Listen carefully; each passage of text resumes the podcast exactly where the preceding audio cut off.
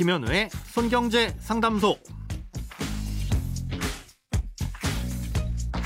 새는 돈 맞고 숨은 돈 찾아드립니다. 손경제 상담소 김현우입니다. 저축, 보험, 대출, 연금, 투자까지 돈에 관련된 고민이라면 무엇이든 맡겨주세요. 오직 당신만을 위한 맞춤 상담. 먼저 오늘 사연 만나봅니다.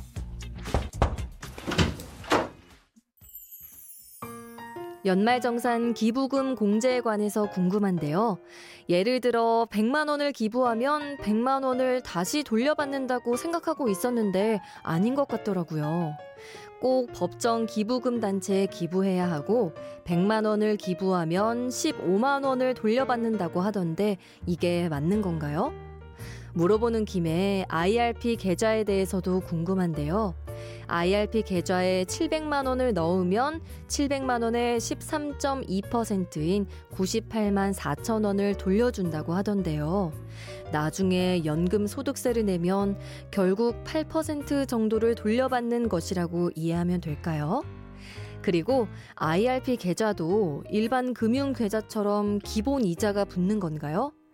만일 연말 소득공제만 받고 원금 손실 없이 이자만 받으려면 어떤 종류의 IRP를 가입해야 하는지도 알려주세요. 네, 오늘도 어제에 이어서 연말정산 관련한 사연이네요. 음, 어제는 소득세의 누진 구조를 말씀드리면서 말미에 소득공제에 대해 설명을 드렸는데요. 예, 오늘 사연 주신 기부금 공제나 IRP 납입 금액에 대한 공제는 소득공제가 아닌 세액공제입니다. 소득공제는 말 그대로 소득에서 빼는 것이라서 연봉을 줄이는 효과가 있습니다. 음, 이렇게 줄어든 연봉의 세율을 곱하면 그게 내야 할 세금이 되는 건데요. 세액공제는 이 내야 할 세금을 깎아주는 겁니다.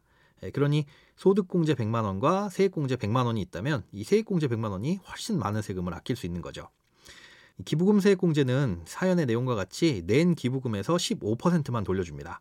지방세를 포함하면 정확히는 16.5%를 돌려받게 되는 거죠. 예, 그런데 어디에 얼마를 기부하느냐에 따라 공제율은 좀 달라집니다. 예를 들어 종교단체나 복지단체에 기부하면 낸 돈의 15%를 돌려주는데요. 정치자금으로 기부하면 10만 원까지는 약 90.9%를 돌려줍니다. 지방세를 포함하면 100% 그러니까 10만 원 내면 10만 원을 돌려받는 겁니다. 10만 예, 원을 초과해서 내게 되면 마찬가지로 15%를 공제해 주고요. 이렇게 어디에 내느냐에 따라 공제율과 최대 공제 한도도 다르다. 요 정도만 알아두시면 될 것 같습니다. IRP 계좌 납입금에 대한 질문도 주셨는데요. IRP의 납입 한도는 연간 최대 700만 원까지만 세액공제 혜택이 있습니다.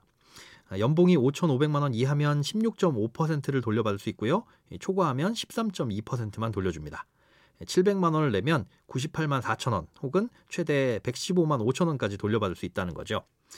그런데 이 IRP는 55세 이후에 연금으로 받게 되면 5.5%의 연금 소득세를 내게 됩니다. 예, 그래서 결국 8%를 돌려받는 거 아니냐고 하셨는데 그렇지는 않고요. 이게 수익률에 따라서 더 낼 수도 있고 덜 낼 수도 있습니다. IRP는 그 자체로 하나의 상품이 아니라 일종의 계좌입니다. 아, 여기엔 펀드나 ELS, 뭐 예금 같은 금융 상품을 담아서 그걸로 굴릴 수가 있는데요. 원금 손실 없는 상품을 선택하실 수도 있고요. 아, 또 어떤 금융 상품으로 굴리든 연금으로 받기 전까진 이 안에서 그 어떤 세금도 발생하지 않는데요. 예, 그래서 수익이 많이 나면 환급받은 세금보다 더 많은 세금을 낼 수도 있습니다. 예를 들어서 만약 200만 원을 내서 33만 원을 돌려받았는데 30년 후에 수익이 잘 나서 5배인 1000만 원이 됐다면 연금으로 받을 땐 5.5%인 55만 원의 세금을 내게 되겠죠.